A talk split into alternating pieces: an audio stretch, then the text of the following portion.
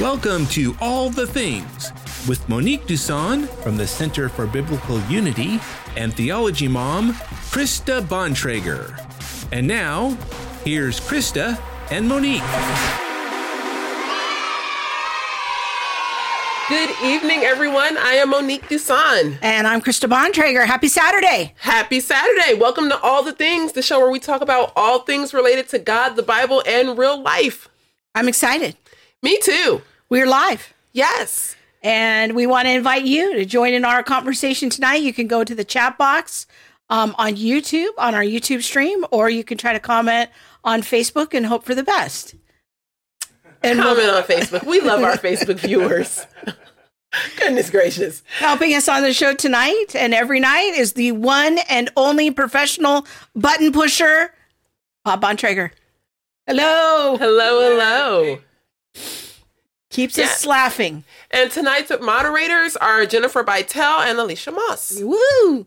Thanks, gals, for helping to create a warm and welcoming environment for all. We're glad you're here. I don't know what's going on with her, but there's that. so you can help us by supporting the show. Yes. You can click on the share button. You can give us a like or a thumbs up. And if you have not subscribed to our show, make sure that you go to YouTube, subscribe, and hit that bell so that you can get alerts as to when we're we are live. Many people still do not get the alerts. Some people don't even still know about the show. We that, need to help those people. That's true. yes, make sure that we're here to like help. our show. Yes. Now, the show is brought to you by Family 210 Clothing, where you can find cool Christian designs designed by us. you okay? You you doing all right? You feeling all right? Yeah, you can doing good. Okay, just making sure. Just making sure. all right. It's also this show is also brought to you by the Center for Biblical Unity the uh, Theology Mom podcast, and Impact 360. In fact, speaking of Impact 360, we'd like you to watch this little video. Wait, wait. Oh no, that's, that's, at the end. Are you okay? do, we, need to have a conversation? Excuse us. Give me your fan. Let me, let me see. Girl, is you okay? yeah, I'm good. You sure? Okay. Yeah. I don't know. All right. All right. So we have a big announcement. Yes. All right. So we've got coming up on Tuesday. Tuesday's going to be a big day. I know.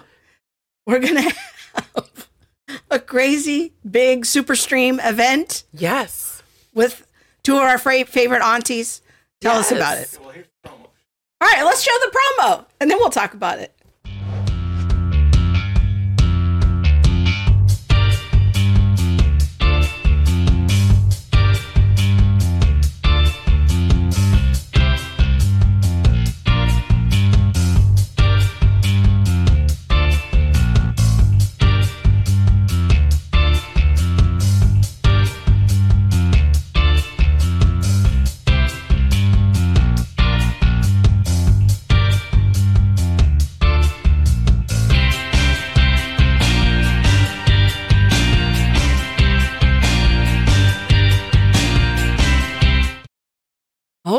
All right. So we're going to talk about um, a curriculum called Orange. And um, many people are, you might already be familiar with the Orange curriculum. It's a curriculum that is highly um, accessible for lay people, for, you know, it's a popular. Church, it's yeah. a popular Sunday school but, curriculum. I mean, it's it's, yeah. it's accessible because it's. I mean, it's used so widely because it's so accessible. You don't have to have some vast knowledge of scripture or be able to do a bunch of things like they give you. It's everything. very user friendly yes, to implement, so you can yeah. use lay people, regular people. So we're not going to be um, talking about the curriculum per se necessarily, but we are going to talk about a conference that they're having. Yeah. So they recently um, announced their annual conference because it's part of the Orange curriculum, which is the larger Orange project. Yeah. And the whole idea behind Orange is that the church is partnering with the parents mm-hmm. to to help disciple the children. Which, yeah. man, I'm totally down with that vision. Like that sounds like a great idea. I would love to have partners in my ability to disciple my kids. But the question is, and that we want to look at is what it seems to possibly be the emerging philosophy behind the curriculum. So we're just going to be mostly looking at the conference, mm-hmm. commenting on their the the website and the announcement about the conference and and kind of thinking about, you know, what themes do we see emerging? Yeah. And then also some of your experiences in as a former children's pastor in using the orange curriculum, some of the things that you saw. So we're just going to kind of get into that conversation with our friends Natasha Crain and Alisa Childers. Yes, and um so it'll be a big event. It will be because it'll be four of us. It'll be four of us and it'll be on all of our platforms. Yes. So you just tune in. yes, yes. So but Tuesday, March 8th, 4 p.m. Pacific, yeah. 7 p.m. Eastern. Yes, yes, yes. Now we have Natasha Crain as our special guest tonight. That's right. Yes, and so um, one of the things that I love about Natasha is that she's putting out um, resources not just for parents, but for people who are discipling the next generation. And that like that just dovetails it into this whole conversation about orange and the conference. And what is you know what are churches um putting out or using to disciple your kid? Yeah. So we're gonna bring on natasha. Welcome to all the things. There she is. Yes. Hello hello. Oh you know what? While it's on my mind Excuse me. Thank you so much for your message about CFBU. I didn't get a chance to text you or call you, but thank you very much. I so appreciate it. And if well, you don't tell, know, tell people what so, you're even talking oh, about. Oh, sorry. We had our second anniversary on the 24th of February, and Natasha did a video just talking about CFBU and what we're doing and what it means. And I am just so appreciative. But I completely, I was, girl was busy. We was we, we was traveling.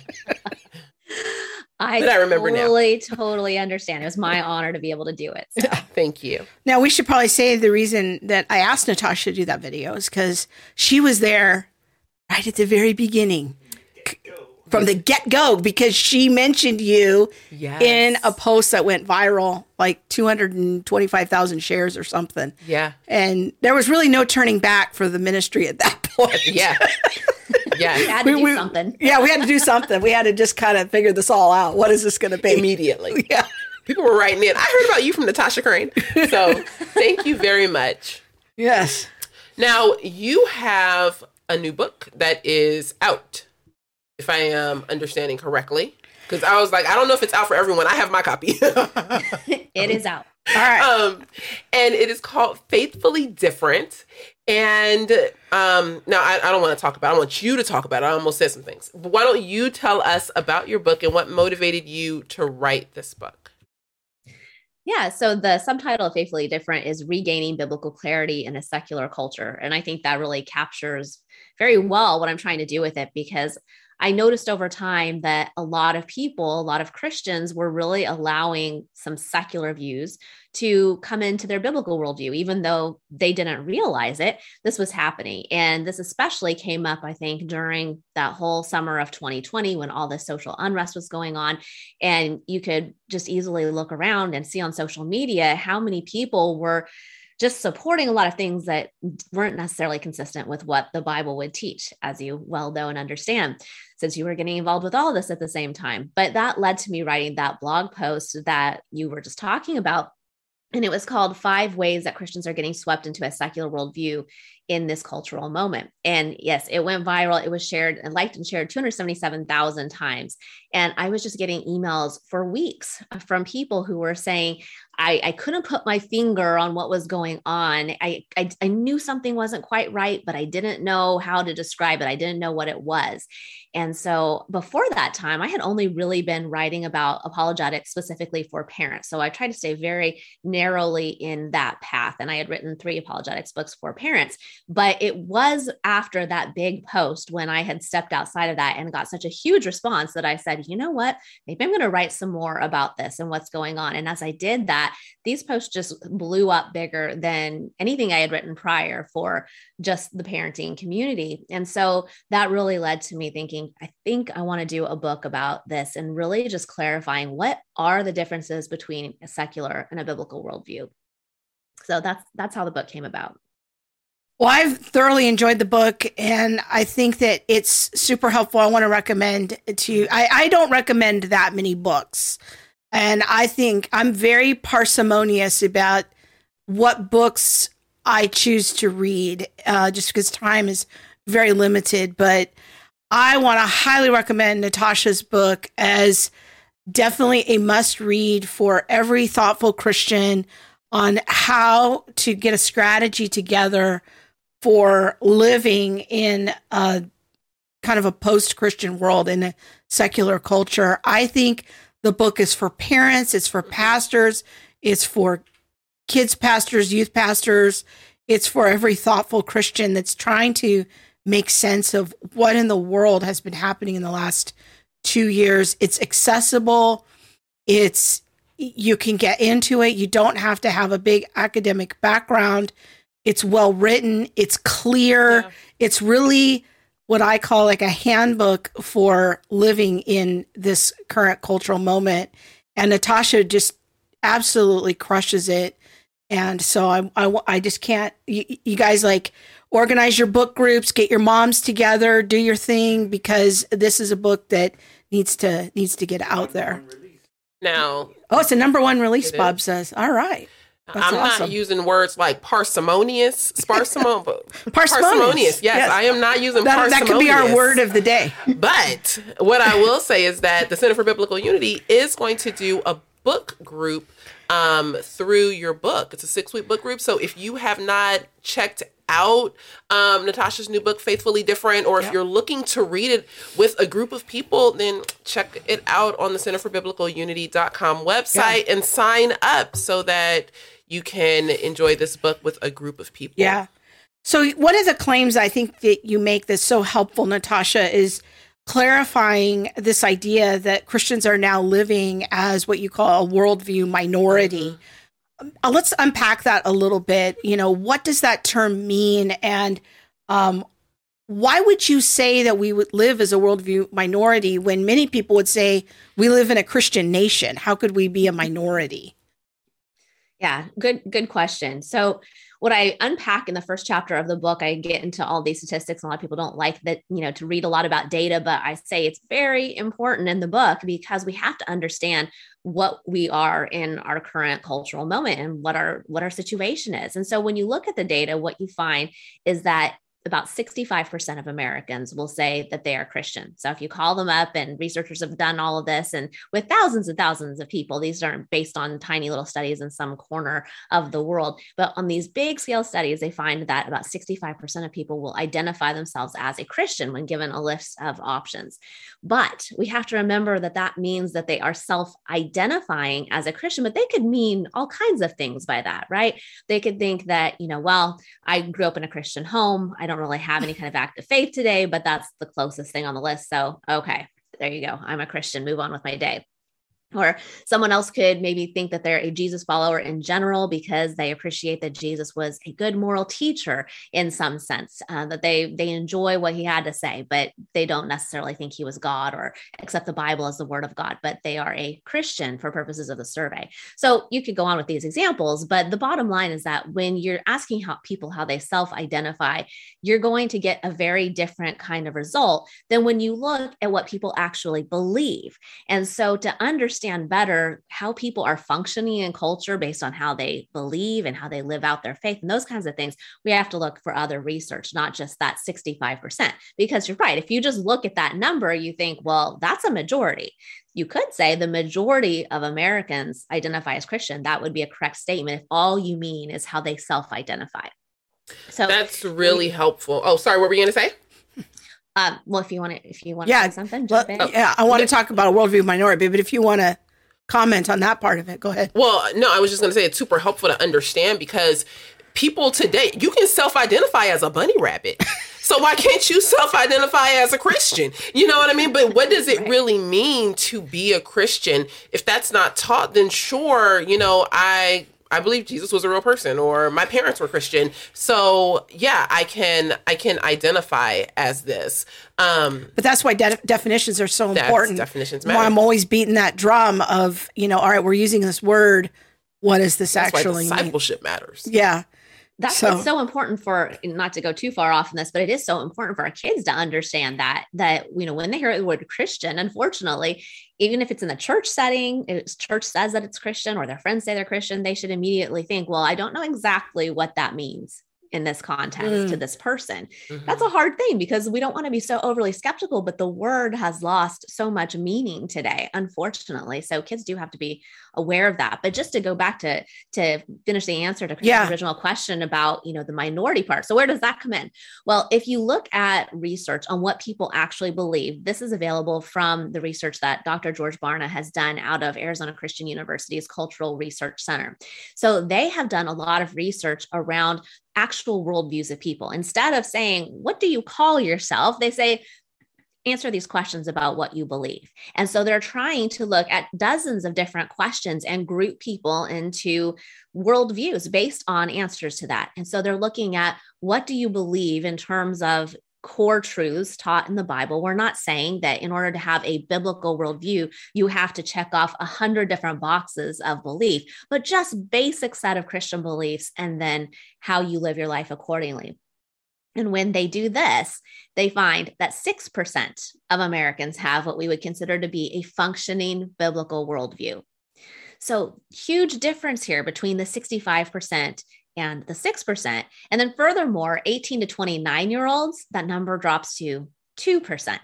Hmm. So this is this is really eye opening, I think. And, and as I explained it to my kids, I said, let's flip that number around. The generation that you're closest to, you know, they're they're under 18, but closest to that 18 to 29 year old group, 98% have a completely different worldview than you do.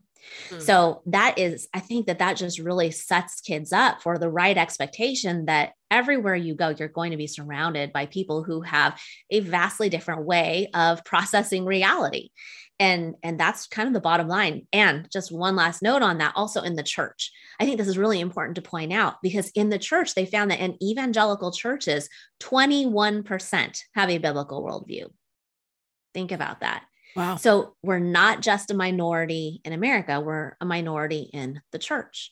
It's so that's like one in five kids in your kids' youth group actually have a functional Christian worldview. Mm-hmm. So when you're thinking about, oh, oh Monique's a bunny rabbit. Are you self-identifying as a bunny rabbit? I do not, but I think that what what 2020 revealed was that some pastors in in your evangelical church that you thought were on the up and up came out and was like, you know what, you can self-identify as that bunny rabbit if you want to. You know, I, I think that what like in all seriousness, we have heard of so many people who have had to leave their church because oh, we get the, so the many letters. View was not a, as they thought it was, or the the elder team took a different turn and said, you know, we've considered these things. We yeah, we've believed these things for forty years, but now we're gonna, you know, we're on that bunny rabbit trail.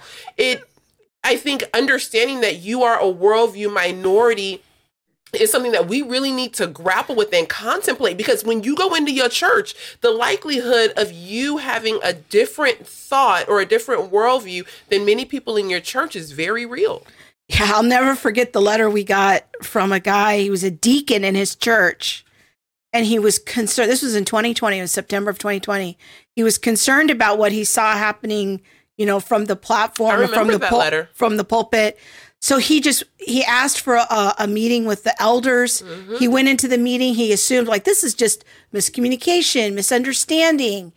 And by the end of the meeting, he walked out and he realized I just lost my church home mm-hmm. in one meeting because they made it very clear to him. Yep. We don't think this way anymore. Mm-hmm.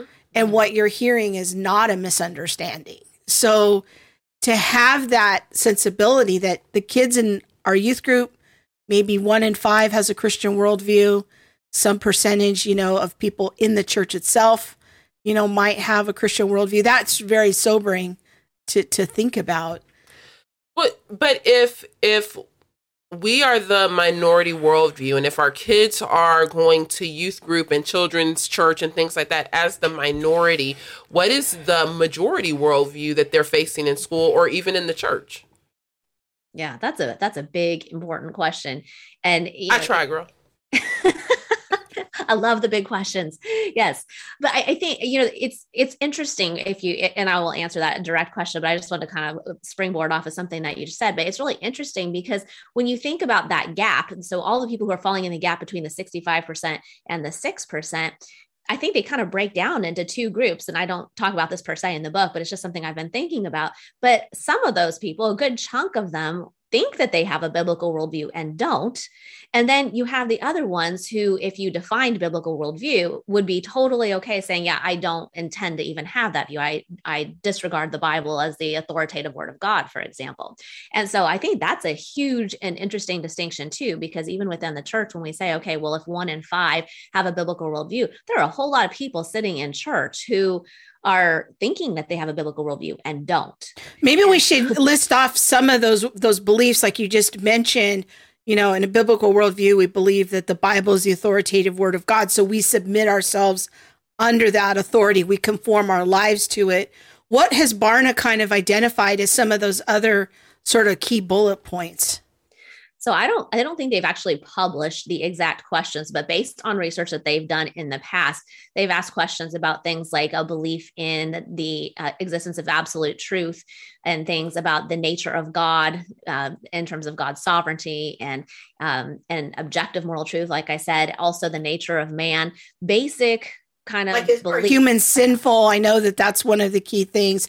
Is Jesus God? Is the devil real? Is the devil real is one of them from the yeah. research. Right. So yeah it's important to understand because i think sometimes people think oh well they're just defining defining this biblical worldview thing so narrowly that no one can fit it. It's not that at all. I mean they're they're asking some very basic questions about the nature of your beliefs about the bible and so on. So um, it, it's it's not trying to define it so narrowly. It's just that people don't necessarily have beliefs that line up with what the bible teaches.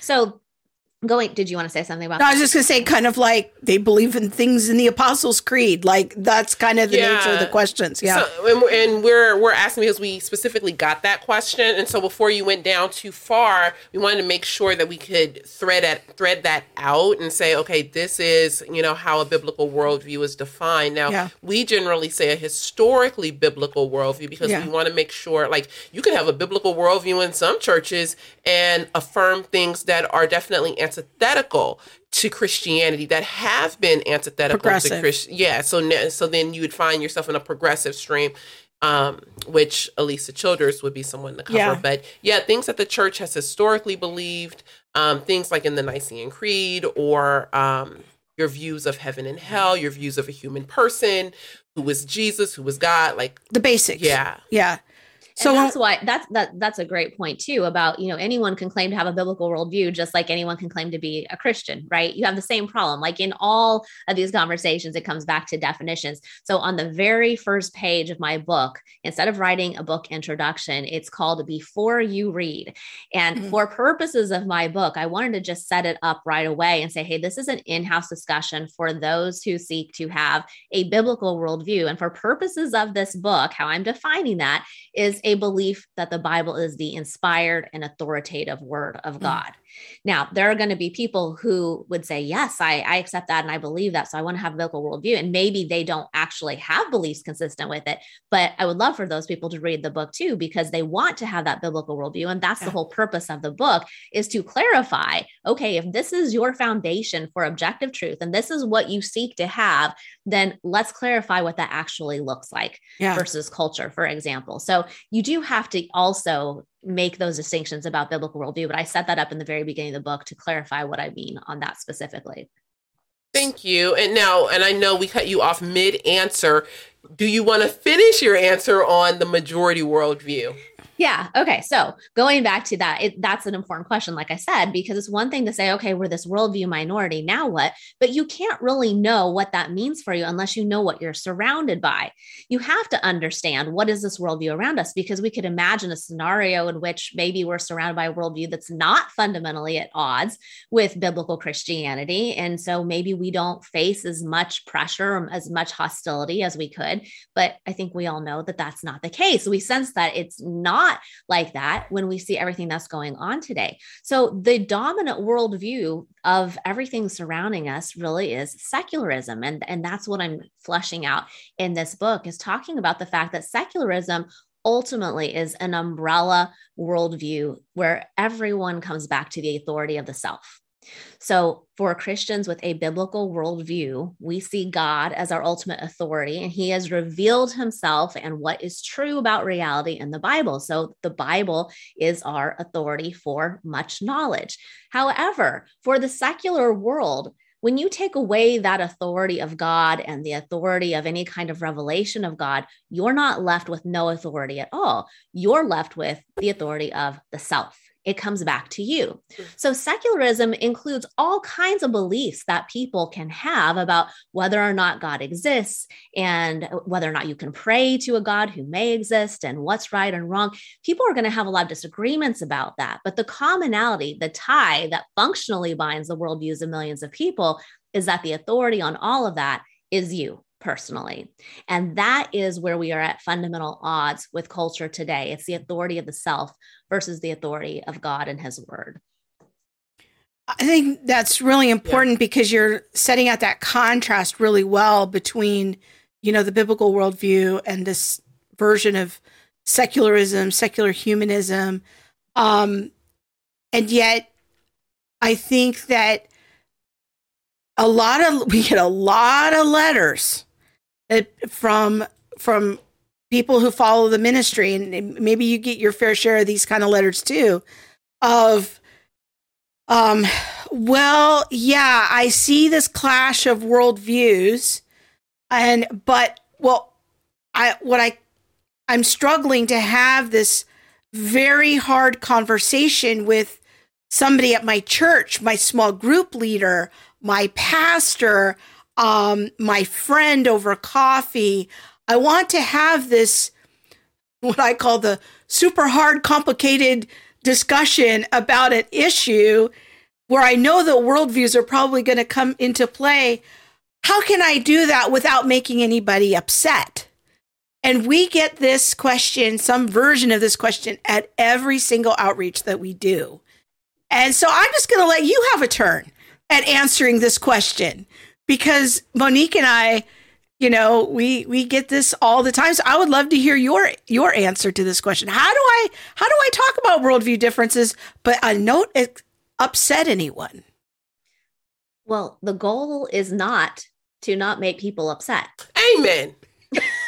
Let's just start with the right goal in mind and the right expectation, really. I, and I think uh, that is an unfortunate uh, that's an influence of secularism right there if as Christians we are concerned about how to talk to people without making them feel upset, then we have embraced secularism without even realizing it. So in the book, I talk about these four tenets of secularism being feelings are the ultimate guide. Happiness mm. is the ultimate goal, judging is the ultimate sin, and God is the ultimate guess. In other words, no one can be confident of anything about God in terms of knowledge. Well, if you take that and you think about, well, what that means from secular perspective about feelings being the ultimate guide, we've embraced that as Christians. And we think that we need to make sure that we are not making anyone feel bad when we are discussing these things with them. Now, we don't want people to feel bad. I'm not saying let's set out with that as our goal. However, we cannot control how people respond to the truth that we share. We can only control how we deliver it. And so I think this is where Christians are having a lot of trouble because they're starting to believe that whether or not they should share truth depends on how someone will respond. Mm-hmm. And if they go into that difficult situation, maybe they felt hesitant in the first place, and they go into that situation and they try to talk about these these issues, even if they're doing it with truth and grace. If the person gets upset, they think they've done something wrong. Mm-hmm. And I think we have to really catch ourselves and, and get out of that mentality. Now, we do always have to check our hearts, make sure we're coming from the right place is there always a better way that we can do things and we can work on that and we can always be introspective? Yes of course. I'm not saying that that just totally alleviates us of all responsibility and communication but I'm saying that by the grace of God, we need to go forward, still speaking truth, knowing we're not responsible for how people respond. Don't go into anything thinking, how can I not make them upset? Go into it thinking, how do I deliver this truth in a God glorifying way for all the right reasons, such that they can come to a saving knowledge of Him? That's the question, not should we do this in a way that's not going to make people upset. You feisty. I like that. Go ahead. yes. I said what I said. It's truth. I love it. And you know, no, we don't want to go in intentionally making people upset. And you know, some people want to be the tone police and you didn't say this right and things like that. But at the end of the day, it's like, you know, I am coming to you humbly and graciously and you know, wanting to put truth out there. I feel like that's, you know, when we talk about and that snatch, I talk about the snatch a lot because he's like snatch him from the fire, and it's it's considered a loving act to be able to snatch someone from the fire. So sometimes, yes, we want to, in in all things, we want to be kind and respectful and you know loving and tenderhearted in our approach and things like that. But you also have to understand that it is also loving to snatch. That's just that's my perspective. Yeah. I like well said. I like the snatch. Yes, yes. Now I've had to snatch you a few times and I had to snatch you too. the snatch is versatile; they go both ways. what are you doing going on this road? All right, go ahead. Goodness gracious. Okay. um, so one of the things that I hear you saying is that duh, we are like our the Christian worldview is is the minority worldview. And what I hear in your last question is that, hey, look, people are gonna be upset we're not always going to agree or align necessarily with people in the church and people in the culture. So, what are some principles? It might be difficult. It sometimes. might be difficult. Yeah. Yes, and I, I think it is going to be difficult. People aren't always going to want to just run over and embrace the truth of the scriptures or things like that. And even those who do affirm Christianity might say, "Well, I don't affirm." This Christianity here. I affirm this secular humanistic version of Christianity. Um, what are some principles that we can live by um, as we as we are you know gosh i'm trying I'm trying to think of exactly how to phrase it. Like what are some ways or principles that we can live in order to live faithfully different? Like what are the principles that that you see in living faithfully different that we should embrace? Does that make sense? I might need help. yeah help i think so thinking just okay. t- cut me off with like the whole cane thing, you know, if I'm going off the wrong uh, understanding of your question here. Uh, yeah, no, I, I think that the number one thing is that it starts with your view of the Bible. Mm. This this is everything. What is your foundation? If your foundation is that the Bible is the inspired authoritative word of God, that this is objective truth for your life, no matter how you feel, no matter what makes you happy, no matter what, you're going to go back to the Bible to determine what is true about reality, what is good and bad and right and wrong, all of those things.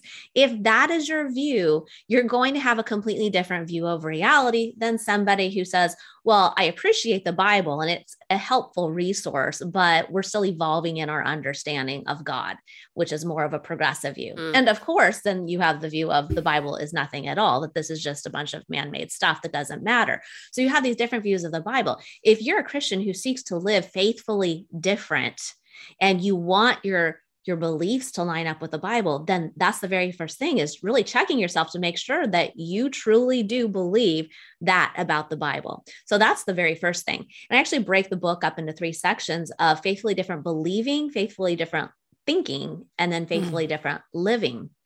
So, in your question, you're specifically asking about the living part. It's so important, though, that Christians understand that that's downstream from what we believe and how. Oh, so think. good. Yeah. So, the believing part of it has to come first. And that's why I focus so much there on starts with your view of the Bible. And then, once you have that view of the Bible, then do you understand what the Bible teaches?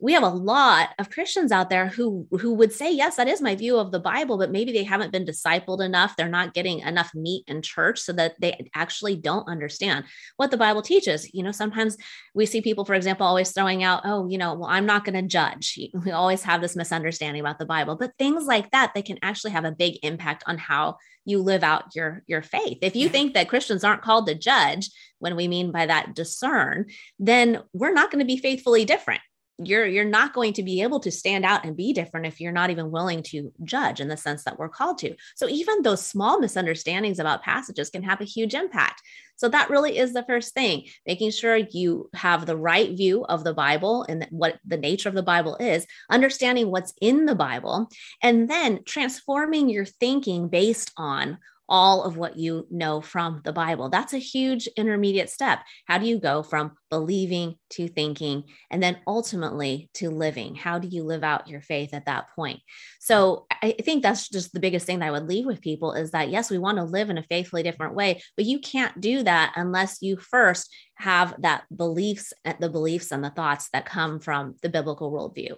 And of course, I also feel like it's very important that we understand well the culture around us. And that's why this mm-hmm. book is in place, because it's one thing to just know what you believe, but if you don't totally understand the culture and that dominant worldview and the implications yes. of the yes. authority of the self, for example, and how that manifests itself in so many different ways, then you can get sucked into it. And that's why we start to see Christians who are getting swept into secular ways of thinking, because even if they do understand what the Bible teaches, if they're not understanding what culture is all about, they start grafting on some of those ideas. So it's really those two things together of understanding your own worldview and understanding what you're surrounded by so that you can have that clarity that divides them. And then you can really be faithfully different. That's so good because I know that I get the question with some frequency of like, well, how did you like what was the magical spell you put over Monique to get her to come out of critical race theory? And it's like the hoodwink and bamboozle. really, what I did was exactly what you're talking about. Is she, even though she had these ideas, she still had a fairly solid view of the authority of Scripture, and because of that, um, I could appeal to that to her and we could have a Bible study. We could talk about things. Now, she did have a very like disjointed view of scripture. She just had a verse here and a verse here and a verse here. But once we sat, there verse, there verse, everywhere, verse, verse. When, but once we sat down and we started looking at things in context, then she's like, oh, okay, now I see this verse doesn't actually mean what I thought it meant. But you have to have both, you know, that that that twin task of properly understanding scripture, bringing yourself under its authority, but also exegeting your community, understanding the culture, mm-hmm. and then that transforms our right way of living. Um, Alicia Moss has a very thoughtful question on YouTube that I wanted to just have us respond to for a minute. It says, I think that the American mentality is to rely on others to tell us about how to tell us how to think about things, even the Bible. When you start the journey to learn, the hunger grows. The some of the people in the chat were talking about how they're reading through the whole Bible for the first time, you know, and um, I think that's great. But I do you see that, Natasha, that there is kind of a a tendency for for us to to rely on other people to kind of do the heavy lifting of understanding the Bible for us? Yeah, absolutely. And I think that the statistics bear that out because, and I wish I knew the stats off the top of my head, but it's something like only uh, 40% of Christians, self professed Christians who attend church regularly, read the Bible at least once a week that that means that most people are not getting their understanding of the bible on their own from their own reading. They are looking to pastors or or authors and speakers and influencers more than they're looking to actually study the bible. So i, I absolutely think that's true. And that's a problem because uh, you know you should uh, all of us here would say don't look to me to tell you what's in the bible. Go read the bible mm-hmm. yourself. Yes. we're just we're just trying to be you know we're trying to be loyal to god's word and saying go look there and and trying to help people think clearly about that. But it's not our message. We're trying to be faithful to god's message and making sure that that is accurately communicated. So you know you can you can follow people on social media and, and, and you can look to people in your life but at the end of the day you have to be in the bible yourself. You have to know god's word and that's just so critically important and incidentally i think this is why it's so important for parents to read the bible directly with their kids. Mm-hmm. Because if all your kids are getting at home is just whatever you're telling them, and then they go to youth group, and most youth groups don't give them some kind of deep Bible study meet. So they're, again, they're just being told about what's in the Bible. Maybe they go to a service, and then again, they're being told by the pastor but they're not learning how to actually get into the Bible themselves. So they're not being trained in that. And so, of course, when they go off to college, they're not going to be reading the Bible on their own. They haven't been doing it. What kid who has not grown up in a house where they're reading the Bible with their family is suddenly going to start reading the Bible regularly in college? Very very few so this is also why i always tell parents don't do devotionals i mean maybe when your kids are tiny something like that works because it's got the pictures with it and stuff I, I, okay but as your kids start to get even just a little bit older I mean, you have to just read the Bible with them so they know how the Bible sounds. They understand how to find things in the Bible. It's not just the the story that we get out of devotionals. Otherwise, the Bible just becomes a storybook. Thank you. Thank you. Thank you. A collection yes. of stories. So yes. I, I, don't want to get too far from the original point she's bringing up, but I think it's very related because we learn how to be lazy from our parents when we're not studying the Bible with them. We have to train our kids on how to read the Bible personally. Our children do have a tendency to copy our laziness. Yeah. Um, and be the worst of us. I always say they yeah. 80% of the worst and 20% of the best. And that's just what, that's yeah. what we pass on. but I think, oh man, I have endorsed this message. Yes, this, this, this, because when, when uh, you know, some you and I are in some of the same Facebook groups, and nearly every day I see parents on there asking like, "Well, what book should I read? What devotional should I get?" And I just want to post on every single one of them, just read the Bible just have them read the Bible, read the Bible all together as a family, one chapter a day and discuss it. Like it, this, this is the plan. It's just, but it, I completely agree because we get these distilled messages through the lens of somebody else, through a teacher or whatever. Our kids get those messages.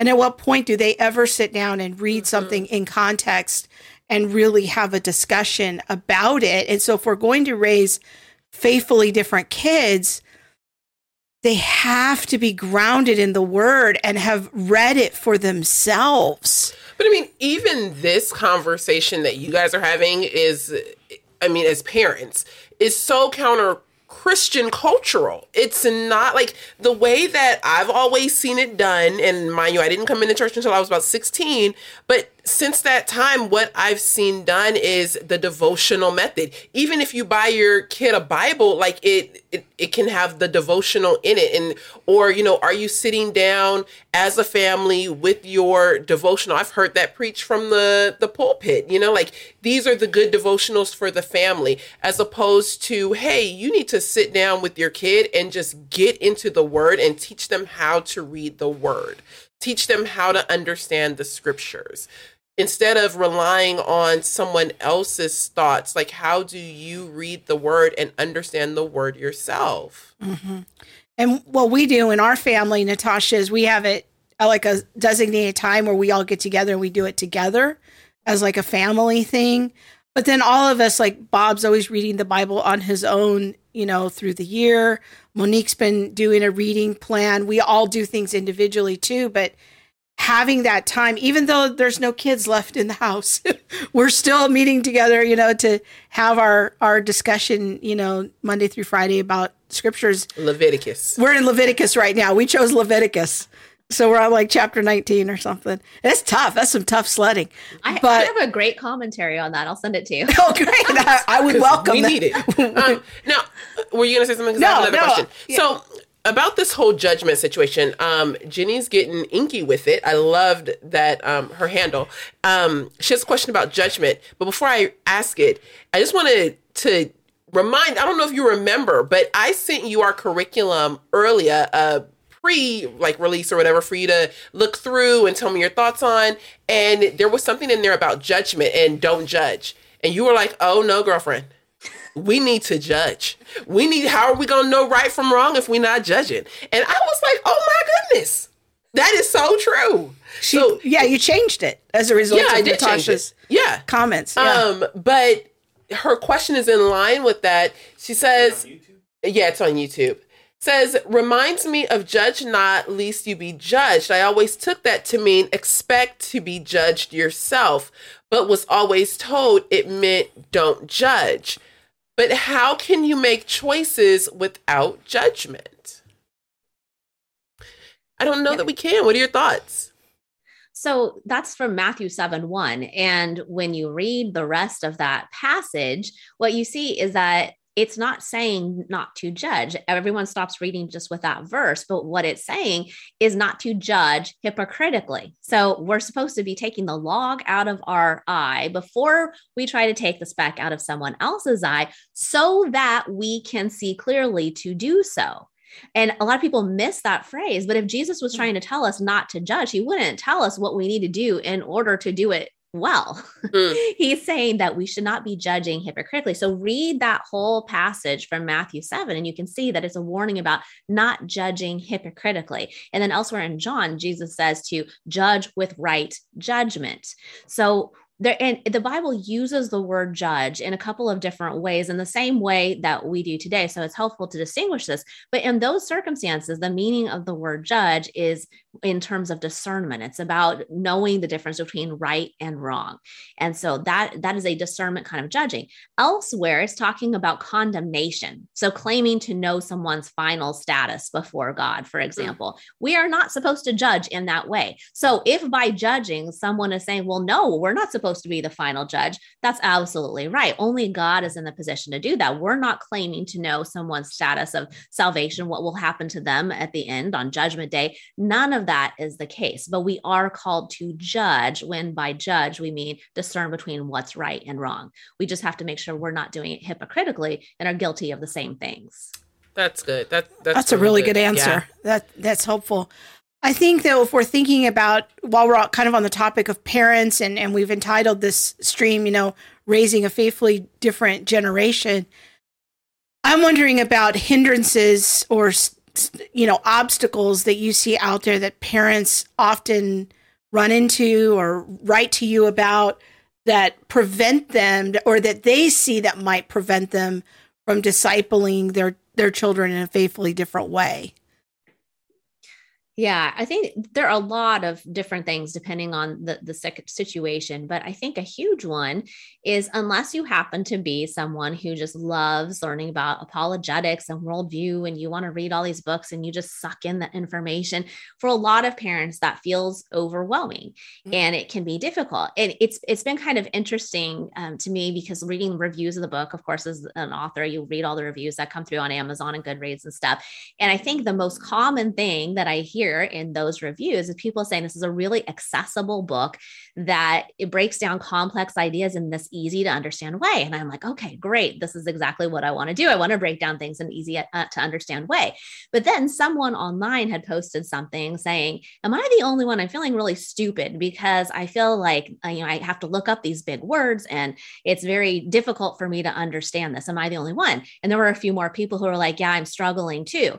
And they said, you know, I have to read this a few times times. And it was so interesting to me because, on the one hand, I'm brokenhearted to hear that, right? You want to mm. make it easy to understand for everyone. But I think too that so much of it depends on whether or not you've had any exposure to these kinds of concepts before. And the reality is that a lot of Christians are never hearing about these kinds of things about what is a worldview and why does it matter and what does it mean to make a case for your faith and what about all this evidence stuff? Like, isn't it just a matter of personal belief? So many people have not been discipled in the church to understand some of these things. And so when you hit it the first time, it can be extremely hard. And so I think that this is where a lot of parents get hung up because there mm. are two paths you can go on from that point one you can decide well this is this is too difficult. This is too much stuff. I'm out right? Or two you could see the responses to this person who had posted that from people who said it was really hard when i started learning about these kinds of subjects too. But i kept putting in the effort. I kept putting in the work because i knew it was so important. And now i'm understanding and now i'm tracking. And it was really encouraging to see a lot of people acknowledge that because yes it can be difficult. But if you get stuck and you say well this is difficult therefore it must not be necessary, I think you're really on the wrong track. And I'm not saying this person in particular was saying that. I don't know where they will go with this. But I, I think that's just like such a critical thing for people to understand so that they don't walk away from it saying that, well, I'm not going to do it if it's hard our kids are growing up in a complex world. They are growing up surrounded by all these complex ideas. So it's not really up to you if you feel like dealing with it. It's about what our kids need from us in order to develop this hmm. strong, mm-hmm. confident faith today. So I think if parents are listening and they're finding this difficult in general, all these kinds of subjects, stick with it because it's so vital for our kids. And it's not really a matter of whether or not we want to learn it it's a matter of what whether or not our kids need it so i think that's the, the first thing is just making sure parents are are not deciding or not deciding based on level of difficulty the second thing is that we're just busy parents mm-hmm. are just busy people all of us I mean, we look at our schedules and we're like, when am I going to do this?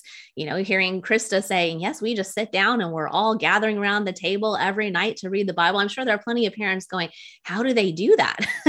how do you make that time? And it's very difficult to move things around to make these things happen. And it's going to look different in every family. It doesn't have mm-hmm. to look exactly like that in mm-hmm. order to mm-hmm. be successful. We we used to try to do all at once and that was successful for a long time and then for various reasons with our personality mixes and the kids and the family it works better for us to have separate conversations right now and that's okay too. Mm-hmm. so it, it just it depends on your family dynamics but what you don't want to do is to just say we're too busy for this. I'm going to offload it to the church or to the christian school or whatever because no one is going to disciple your kids the way that you should be and the bible calls you as the parent to be the primary discipler in the first place. So we've got to take on that responsibility even when it's hard and push through knowing that this is really important what a great answer. And I think you're absolutely right. It will look different for everybody, you know, in, in different seasons. And, but the, the point is, what is our commitment? Because our kids are going to stream, swim in these waters no matter what. And that's just a reality of Christian parenting right now. And so we're going to have to figure out a way forward. There's four gals who are um, on our chat tonight who started with me two years ago when we went through your um, keeping keeping your kids on God's side book. They were in my group, and they that I think for all four of them was the very first apologeticsy thing that they had ever did, and they found it, you know, a little bit the experience a little bit, you know, like, wow, this is all new. It's a little disorienting for me. Now, one of them, but they just kept going. They, they just kept doing it little by little, reading a little bit, listening to podcasts, you know, d- homeschooling their kids. They, they all got busy lives. And now, like, one of them's in the program for the, the Colson Fellows. Another one um, writes all the the blog posts for the show notes for for this show and is one of my assistants and she's just killing it in in her homeschool world. And they've started a home fellowship and getting other people involved Starting, and like getting into ministry. Yeah doing ministry things. And it's like now and one of those gals is going to now lead a book group. She's the one that's actually going to do the faithfully different books book group for us I mean, and that's just in two years. So I just want to like offer that as a word of encouragement. You can make a ton of progress if you just do it a little by little. You keep pushing forward. It will get better. It will get easier. Mm-hmm. That's a good word. I mean, it's it it can feel. Somebody typed in, and I'm not sure who it was now, but someone said it felt like they were drinking from a fire hose yeah. at, at some point.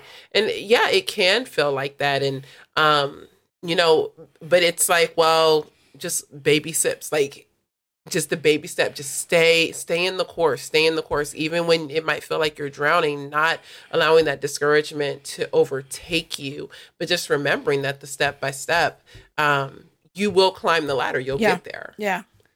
Yeah. I remember when I was first reading apologetics books, uh, maybe I would take away 40% Mm-hmm. I, I, don't know what the number was, but I would maybe take away that much. And then the next book I would read, maybe I'm taking away 50%. And each time you start taking away more, the goal isn't to necessarily understand 100% of everything you read, or you're going to get really hung up. But as you start to hear these concepts more and more in different contexts and, and people writing about them in different ways and hearing them, you know, sort of from different perspectives, then it starts to click. And then by the time that you've read several books or listened to several podcasts, you start to go, oh, yeah, and I remember this or I remember that and the pieces come together. Mm-hmm. So yeah, absolutely. Don't get discouraged. Just keep pushing through and and you can get this. And your kids can get this too. Yeah. I mean, a, a friend and I, not to go wildly off course here, but a friend and I were disappointed by kind of how how just shallow so many youth groups are. And we decided that we would just start kind of our own little thing with a few kids, our kids, and and a couple others that we know. And we called it Koinonia Kids, which is you know fellowship kids. And we just kind of took it under our wing to do some different things with them where we dug in more deeply. And so I just finished a series with them where we were looking at different memes every week. And I would collect these online stuff that I would see. We put them up on you know TV screen and we kind of one at a time say, okay, read this. And now, you know, know, what are your reactions? And we start getting them to talk about it. And then we introduce apologetics in that way. And we've seen their understanding just explode over time, the kinds of answers that they can give. So 100%, your kids can get this. Mm-hmm. There's nothing more heartbreaking to me. Now I'm like on the soapbox. There's nothing more heartbreaking to me than when I see a review or a comment somewhere that says, oh, you know, on, on, my apologetics books for parents, for example, oh, this is only for like high school kids or college this is the if your idea of apologetics is that this is something you should only talk about when your kids are 18 you've completely missed the boat. Yeah. That's i mean that's way too late it's way too late. And if somebody is watching this and they're like, "Oh no, I have an 18 year old," it's it's not too late to start by any yeah. means. get get going on it. But if you have young kids, you can absolutely take these concepts and start to teach them. It's it's just it really breaks my heart when I see that kind of comment that this is this material is way beyond kids. Well, no, it's not. I've done this with kids, not just my own kids, but other kids the same age, and and they do get it and they look forward to it. So yeah, be be encouraged that you absolutely can do this. Now, what are some suggestions you would have for church communities, senior pastor, children's pastor, minister, um, youth leader, that would help them to cultivate community in their church to raise faithfully different kids? Like if Natasha Crain yeah. ruled the world, yes, what would that? Yes, what would that church look like? You know, that to raise faithfully different a yeah. faithfully different generation.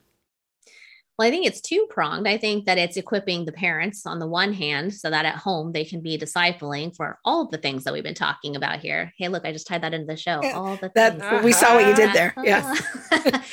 and then on the other hand, to equip the kids directly.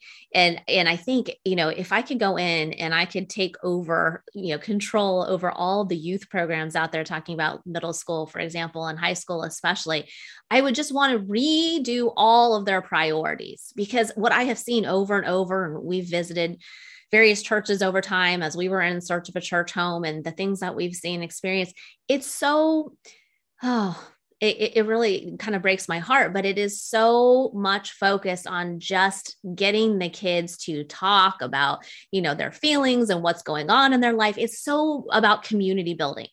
And that's not a bad thing. Community building is not bad. You want kids to come back. You want them to form this great community. But if you lead with community, if community is the primary reason that you're there, then you're nothing different than a secular club. You're just talking a little bit about Jesus too. And we have to lead with, well, why are we here? We're here because there is a God. There is a God who has revealed himself to us through the Bible. And based on that, we're going to talk about what's true about reality and how that does apply to you. But you have to know what's true first. So instead of leading with, you know, community groups and bringing kids in for like the games and, and all these things, bring them in because we have truth to share and there actually is an objective truth. And here's how we know that it is true. Those are things that kids need today. And yes, community is important important. But I feel like in every youth group I've seen, community is the leading thing. This is how everyone wants to get kids in. And I think that it it just is a disaster from there because then you get to things that are very self-centered it's very me-centered it's very kid-centered. How does the story apply to you? Yes. and that of course we want to know how the bible applies to us but that's nothing more than secularism at some point about the authority of the self where everything comes back to me and and what i am and and what i want and all of these things. So I think we really have to move the priorities around for youth programs everywhere. When we get the priority in the right place, then I think a lot follows from that. So, yeah, there, there's a lot that I, w- I would say about that, but that's the first thing that jumps out to me. Equip the parents, equip the kids. And when we get to equipping the kids, make sure we're not leading with community, but rather with who is Jesus? who is Jesus and why does that matter? And why does truth matter? And engaging in these cultural issues. I'm a fan you. Yes. Yes. The former children's pastor says yes and amen. Yes. Well, I mean, like let, us just have real talk here. I was um like a, our children's ministry director and like I was I started out as an intern and like moved right into it and I love kids so it, it was just like the g- perfect fit. Nobody else wanted to be with kids. I was like please put me with the kids. Don't don't make me have to like do the sound ministry. I don't want to be in sound. Um but I didn't know any of this.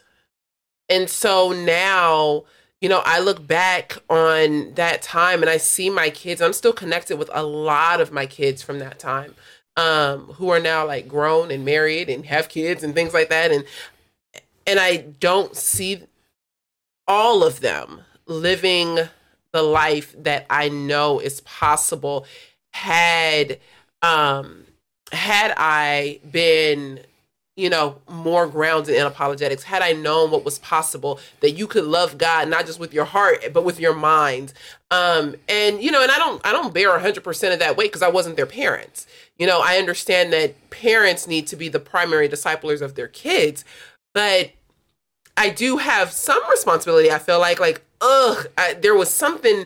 You know, if if I would have understood this part more, um, you know, what would have been possible. And so I think, you know, what you're saying to to children's ministers or you know, youth leaders and things like that is so important. Yes, you want to equip the parents, you know, senior pastors and leaders want to equip the parents, but you also want to be able to equip the kids because they are smart enough. They are able to understand what, you know, apologetics is and what we're talking about and to think of Christianity in a logical and, you know, reasoned manner and the and I would add too, like first through fifth graders get completely ignored in this. It's just treated like babysitting in most churches. Yes. Let's you know bring it and they're all lumped together. There's a huge difference between a fifth grader and a first grader. Yes. But they all get lumped together as the you know the little kids at church, mm-hmm. and there's mm-hmm. so much that could be taught during that time. It just feels like wasted time so much in a lot of these programs where they're just kind of being babysat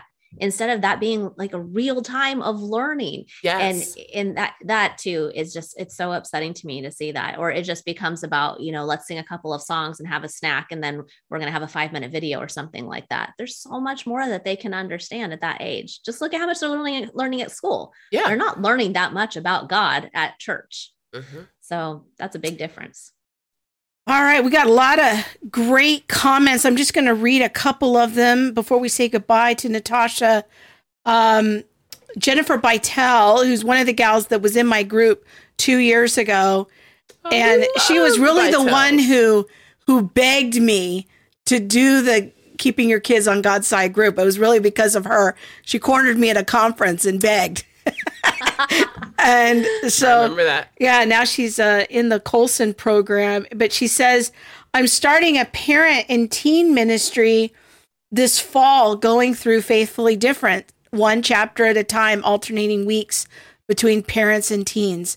I cannot wait. Parents, you got this.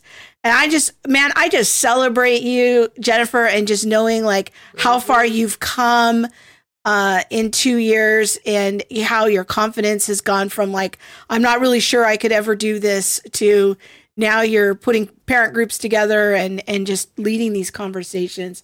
That's awesome. Um, there's another comment I wanted to read from Alicia Moss.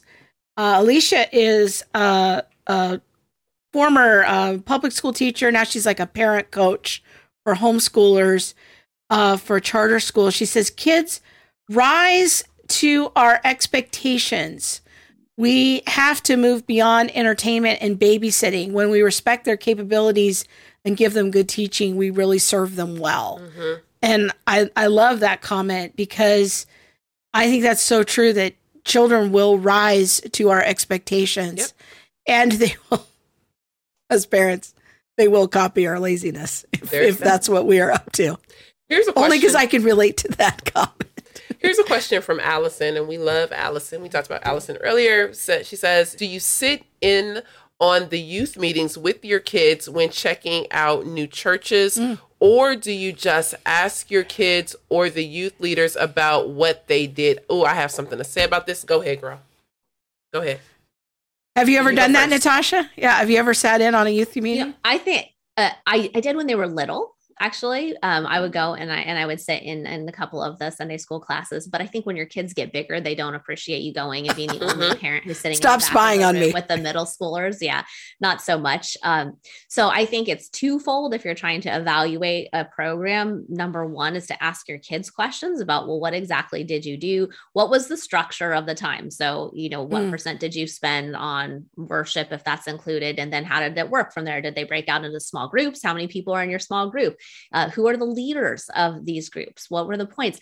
It, it really depends on the kid how much information you're getting back. You know, a lot of boys are going to talk less than the girls for sure, um, but just be able to ask some specific questions about what was the lesson about, what was the key idea, what were they teaching, and I think that if you are in the habit of talking about discernment a lot at home and having a lot of these conversations, that they start spotting things. And so my kids, you know, they kind of report back to me everything. They kind of come back and say, you know, somebody said today not to judge, and you know, they'll say things like that because they understand, well, that's not exactly right. And so you want to ask good questions, but at the same time, your kids are going to have a different perspective than the leaders themselves. So instead of saying like hey my kid just told me this it you know you want to kind of ask like this is what i heard and this is something of concern which i've done many many times i've done that recently actually um, and just get some some feedback on that and i would just say one thing that i've experienced too is that you can have one if the the group is broken out into um, different groups, individual small groups, you can have one leader who's spot on, and you can have another leader who maybe doesn't have the best biblical understanding, or maybe they don't have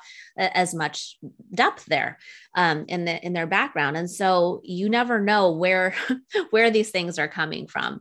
Um, so at, talk to the leaders, find out what what it is that they're going through. Are they using a curriculum? Is it something that they're just talking about? And and then talk to your kids as well.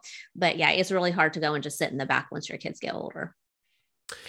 What um, are your thoughts? What did you want to say? My gosh, that? I one um I I'm so I'm super protective, but so I wasn't always like keen to have parents come in and be oh. like in the room. So I don't like I have a lot of kids, I have leaders, and now here you are. Like I don't know what your temperament's going to be. I don't know what you know who you are, and I'm not trying to go to jail because you didn't mess with one of my kids it's all, it always leads to it jail for you. Jail. It's but, always jail because I'm not like, afraid to use these hands in, in the name like, of Jesus. I, it's so anyway, extreme. All I'm right, just saying, it's always jail.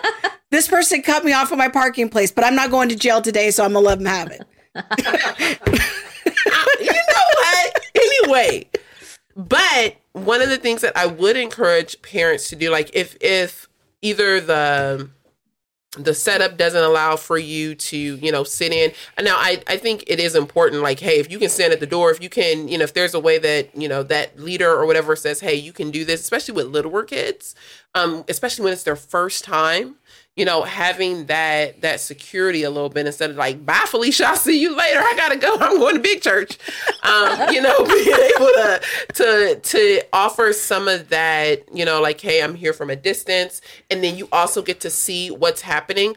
But there are many times when kids would come, and before I can turn around, little Felicia been dropped off. Parents, I'm like, what's wrong with this child that you didn't ask me no questions? You don't know me. You just letting your kid like linger here, or like even when I would want to tell parents, like, hey, this is what we did. Let me explain to you how does all of this, you know, work together. Parents weren't really trying to hear it. They were trying to go to lunch you know or we would do we would do games that would tie back into the lesson. And parents would be like oh that looks fun. Well hey let me explain to you like what we taught about and how this connects.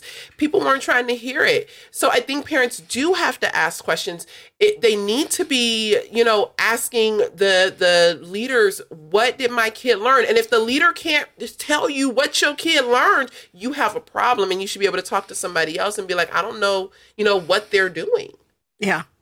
That's that's interesting from the from the perspective of the the chil- children's pastor. Because sometimes Yeah. parents they just like, here I'm gonna drop you off. First of all, we don't start for another half hour. Why your kid here so early?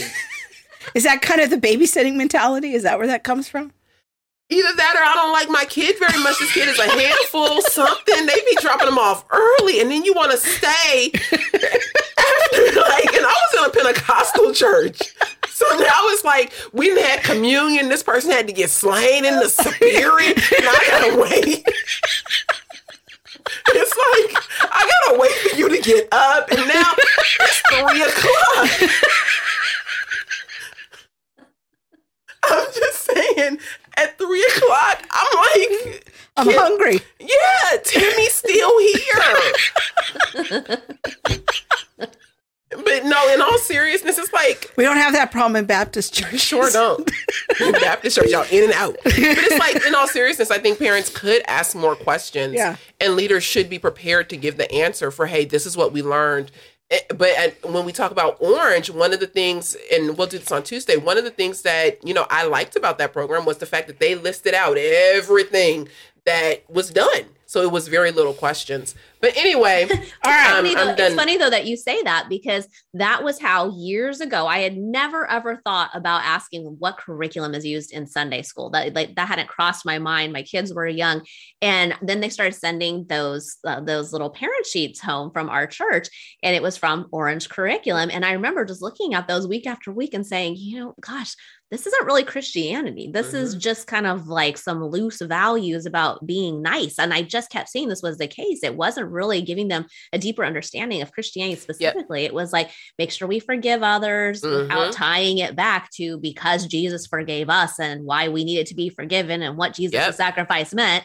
And you know, make sure that we're we're nice to people and and all these things. And it was really it really just struck me that this is something that is concerning. And that was because they were sending the sheets home. So, yes, you know, if they're sending the sheets home, read that stuff because it might tip you off to something that you might not even be aware of otherwise. Make sure you accept. Yes.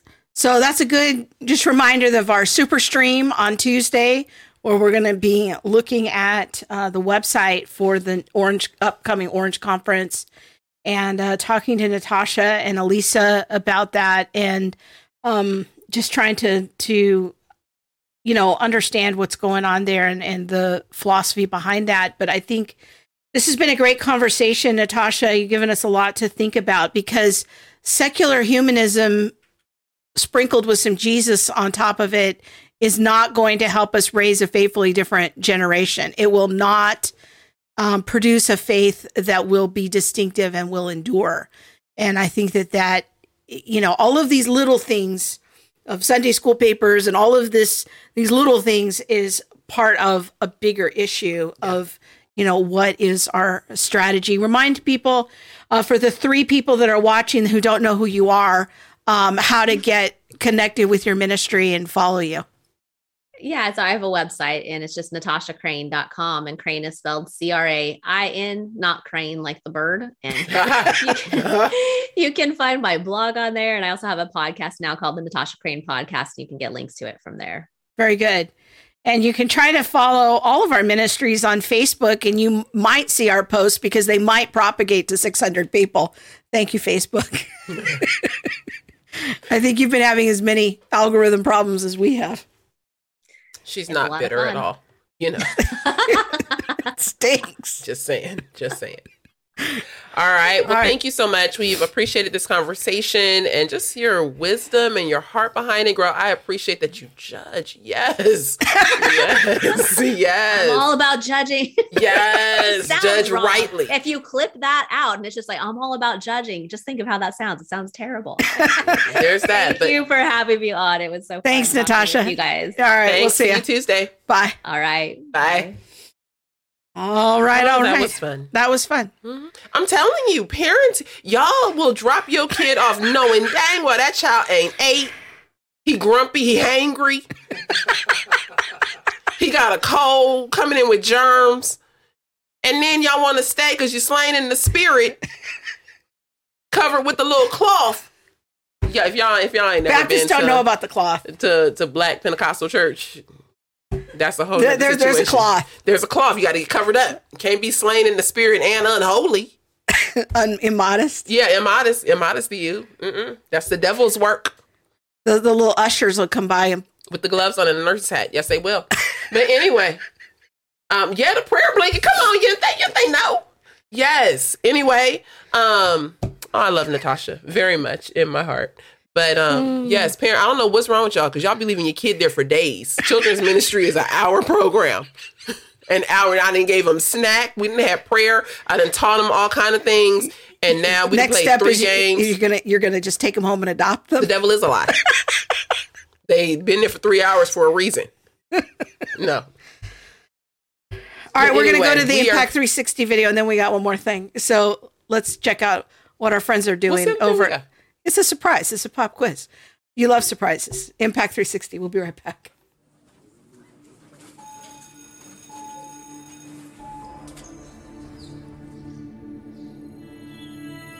Everywhere I looked, everything I read, all the things the world told me about who I was, what I should like, it was all there. The thinking had been done for me. But what if you can't shake the feeling that you are destined to be something else? Someone else? Someone other than just popular. Or unpopular? The smart one, The jock. The Christian? the sinner, In the world today, how does anybody know who? Or what to be? or what to even know.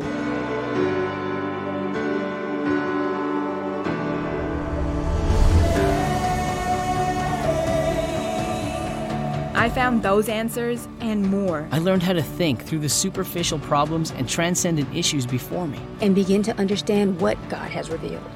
And why faith is not blind. What I believe in my heart from my experiences. To know and respond to endless challenges of my faith with love and with confidence. So that I may listen and engage. Because I know what I believe is true.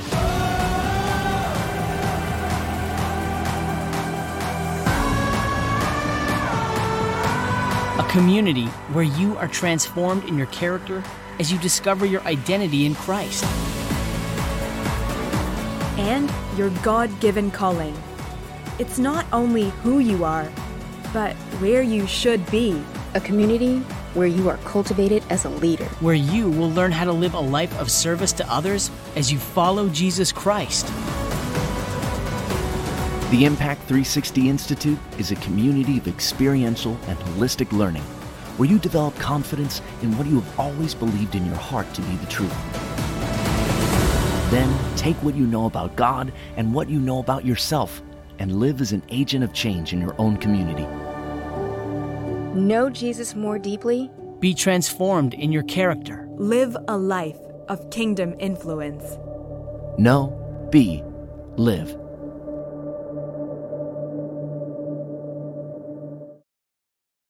We were laughing during the uh, the uh, video. Allison says, "Can I sign up for Impact 360?" But that- that- be like an adult version. That gave me a lot of thoughts. I was like, we could do an adult version. We could do like a weekend worldview program.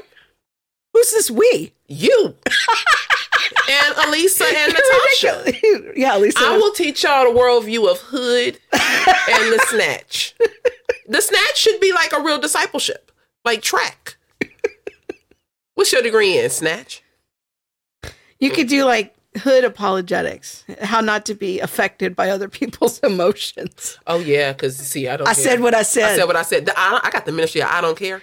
Oh, that's wrong. Let me stop. But anyway, yes. See, I think that I think we're on to something, y'all. If y'all think that a weekend like apologetics thingy could be something, A put that in. Put that in. They know what I mean. Y'all know my heart. I know y'all love me. We family. Put that in. Put it in the chat.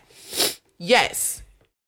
I'm telling you, like it could it could be real. It could be like a weekend. You could come on Friday night. You could have like a session and a breakout on Friday. Then Saturday you could have an all day thing, and then Sunday we could like have a guest speaker or something like that come in to cap it off. I'm telling you, people need parents especially. Y'all need to know how to raise your kids with the right worldview. and then I won't be there, so y'all can't be dropping little Timmy off with me. Uh, this is a kid-free weekend. Yeah, see, people need that. Look it, Jennifer. Yes, Alexa. Yes, Okay, so you a couple things over here. Abigail. She's not even paying attention. Snatch 2022. Who planned it for it? Yeah, we got the theme. We got the thing. Okay, what's your surprise? Yeah, I'm, I'm ready to plan. I am ready to plan. Yeah, like you don't have enough hobbies. Eva Figueroa, yes. Louise, come on. Ooh, let him use she. We gonna have it planned. We will be making announcements toward the end of the fall. Yes, for 2023's Parent Snatch Conference. Yes, Snatch. yes. See, I would like to do it if we could do it before the end of 2023. I mean, 2022. That'd be great. But you know, Okay, so I'm serious, y'all. Watch, I'm serious. Go ahead. Go ahead. Okay, so two things. First of all, we're we're asking the Lord to send us a partnering church For To this Conference, to help do us it. with the conference, not the snatch. This is a real conference. So we need we need we need a partnering church. Don't send me don't send me names of churches you think I might be interested to contact. If you are involved in a church that you know or uh, that you're willing to help like that that you think would be a partnering church. I'm not looking for a location. I'm looking for a church that believes in the ministry, believes in what we do, preferably somewhere in kind of the middle of America. Tennessee, Texas. Te- St. Louis, Yeah. somewhere in there. If you know a church and you're involved in it, don't send me names of churches you don't go to, but you went to once, you went to a conference. I'm looking for people who are involved and in leadership in a church that you think would they they they support what we do and they w- might consider being a partnering church to help us do a conference, a national conference. That's what we're looking for. So I'm just putting it out there. We'll see what the Lord brings. Now I don't know how she's trying to put it out there about her conference, but when I want to do the snatch conference, she gonna be all funny. The devil is a lie. Let me go ahead and say this. But yes, we are definitely looking for a venue um, to be able to hold a CFBU conference, um, and it's it's not just CFBU, but we would um, be one of the spearheads on this. Yeah. Um, and it would be in partnership with Theology Mom and some other people that I can't name at this Yeah. current time. Um, but since Theology Mom is sitting right here, I figured, well, you know, go ahead. Um, and the snatch will probably be built into that. Y'all think I'm lying? We got too many, too many, So too many so, people who are just nice. So one last thing. Yeah, go ahead. What are you reading right now?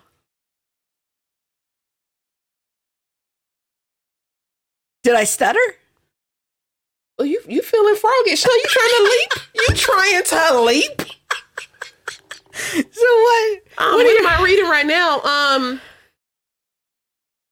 I'm reading the Bible. I'm reading the book No. of Luke. you read that book that you were listening to when you're putting on your makeup right before the show?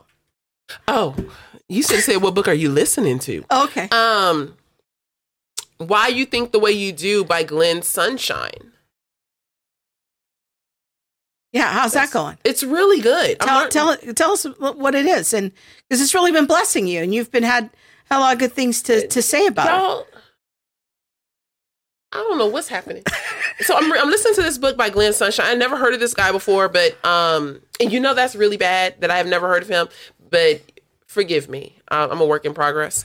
I'm I'm getting there.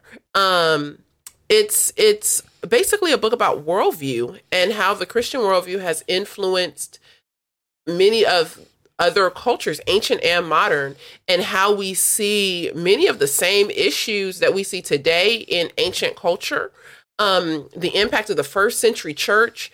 It, it's just really good. Now I'm only three chapters, four chapters in, but it's been an amazing book and and just a, an amazing way to consider why you know or, or to consider the christian influence on not just the american culture but on culture in general around the, the world. His thoughts about um, christianity and slavery christianity and abortion and how you see slavery um, in you know way before the American um, American slave trade or the chattel slavery, but looking at slavery um, even in the 11 and 1200s and how it was Christian abolitionists that stopped much of that. It was the and the Catholic Church that stopped much of that. Looking at abortion in the first century and how um, you know how and why abortion was legal and infanticide was legal, but actually like real abortion. You know how what people and it was prehistoric surgery but it was still a surgery um, or that people would eat herbs and flowers to be able to abort their babies and things like that. What the the impact of christianity on women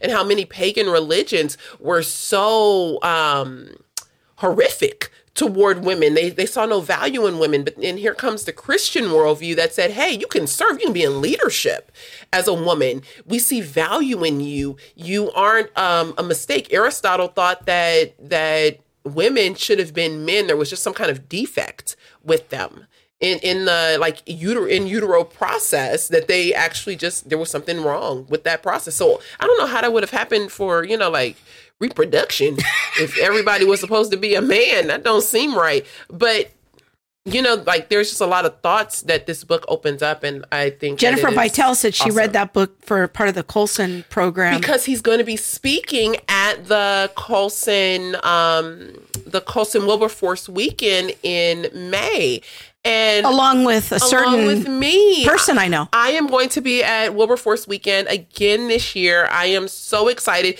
I actually, I think it was, I don't know if it was Jennifer or Allison. I have to go back to, I think maybe it was Allison. Um, Colson Center sends out emails daily. And a couple of days ago, the email was a picture of me and Olin Os Guinness. Guinness. And a person you've never heard of. And Jim Daly. Jim Daly. Thank you. Yeah. Os Guinness and Jim Daly. And she's like, "Who are these people?" That's true, um, but I will know who they are by the time I get to Wilberforce. That's right. Don't worry. But yeah, so I I just was I'm super humbled to um, one be listed next to these people and um, you know to I opened my email because I got the same email and there was my face and I was like, Lord, like, it's how is so this my life? How is this my life? It, how is this my life? But Lord, thank you for what you allow me yeah. to do every day. Thank you for what you allow crazy. us to do. It is, it's amazing. And, you know, I, because I was progressive, um, just in my thinking and in my, um, theology for so long. Like some of these people who are historic Christians who uphold upheld a different worldview than I did. I don't know who they are, but now I'm being invited to speak and share platforms with people, and I'm like, to one degree, I kind of love it because I don't feel nervous. I'm just like, you are who you are, and I am who I am. Hey, how you doing? Remember when we first started the show? You didn't have a Twitter account, you didn't have a website, you have nothing. And when you, I was two braids, and you would and introduce Allison yourself. And, um, Alicia Moss and Jennifer Vitale named us. That was And- horrible. Susanna. Yeah. Oh yeah. yeah. They, and we used to introduce you. You'd say, I would say, I'm theology mom, and you'd say, I'm Monique, and I don't have a website. Yeah. I don't have a website. now look at you. Yeah. Os Guinness. Don't know That's crazy. All right. But- So once again, yeah. the, the book is called Why You Think the Way You Do by Glenn Sunshine. That's Yeah. something that's been blessing you. So It is. It, it really has been. Um, just yeah, just the conversations that I have with people, people who write in.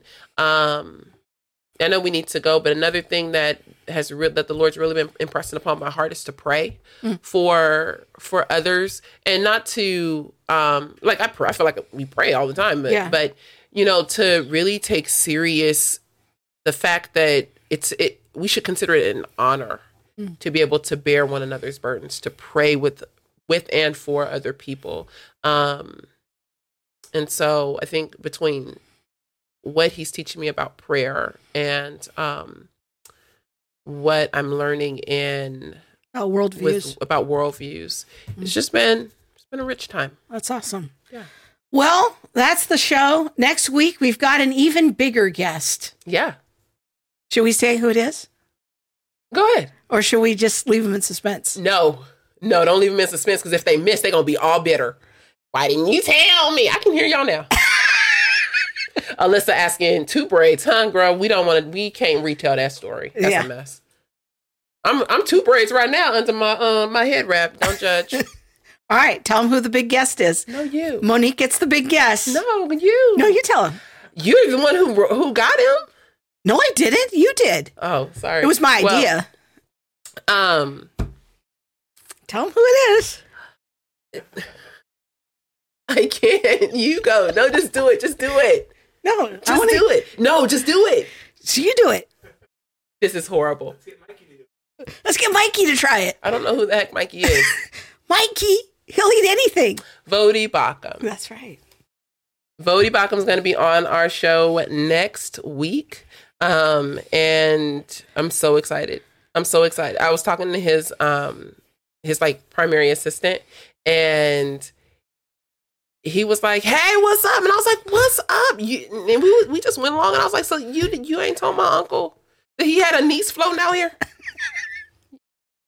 and so, yes, I'm looking forward to that conversation and just the the realness of of all that, that we're going to talk about. Yeah, and it's going to be a different kind of interview. I know Voddie has done a lot of interviews already about fault lines, but when you were reading his book, you were really struck by the fact that he grew up in almost the same neighborhood as you. Yeah, we probably walked the same streets. you know, and um, he's closer to my age, but I think he and I are actually are exactly the same age. But I think he's a little older. Yeah. Um, he's, you know, it's you guys have a very similar upbringing, similar neighborhood. We're going to talk about, you know, you know, more of the the backstory of you know both of you and, and your journey and that sort of thing. So we're going to try to get a different kind of interview from Voddie um, than the typical like let's just talk about fault lines type Yeah. of thing. So Yeah. So that is it. All right, so Kimberly said my kid just asked, is it Jesus? that is great. Okay, you guys, we are out of here. We will see you next week. Have see you on blessed Tuesday for the Yeah, super stream. Tuesday. See you next Saturday for Uncle Voddie. Yeah. Have a good week. God bless. Thanks for listening to All the Things. Be sure to subscribe to our website at allthethingshow.com and find us on YouTube, Facebook, Instagram, or wherever you stream your podcast. Be sure to hit that subscribe button and the bell so you'll receive alerts when we post new shows. We'll see you next week.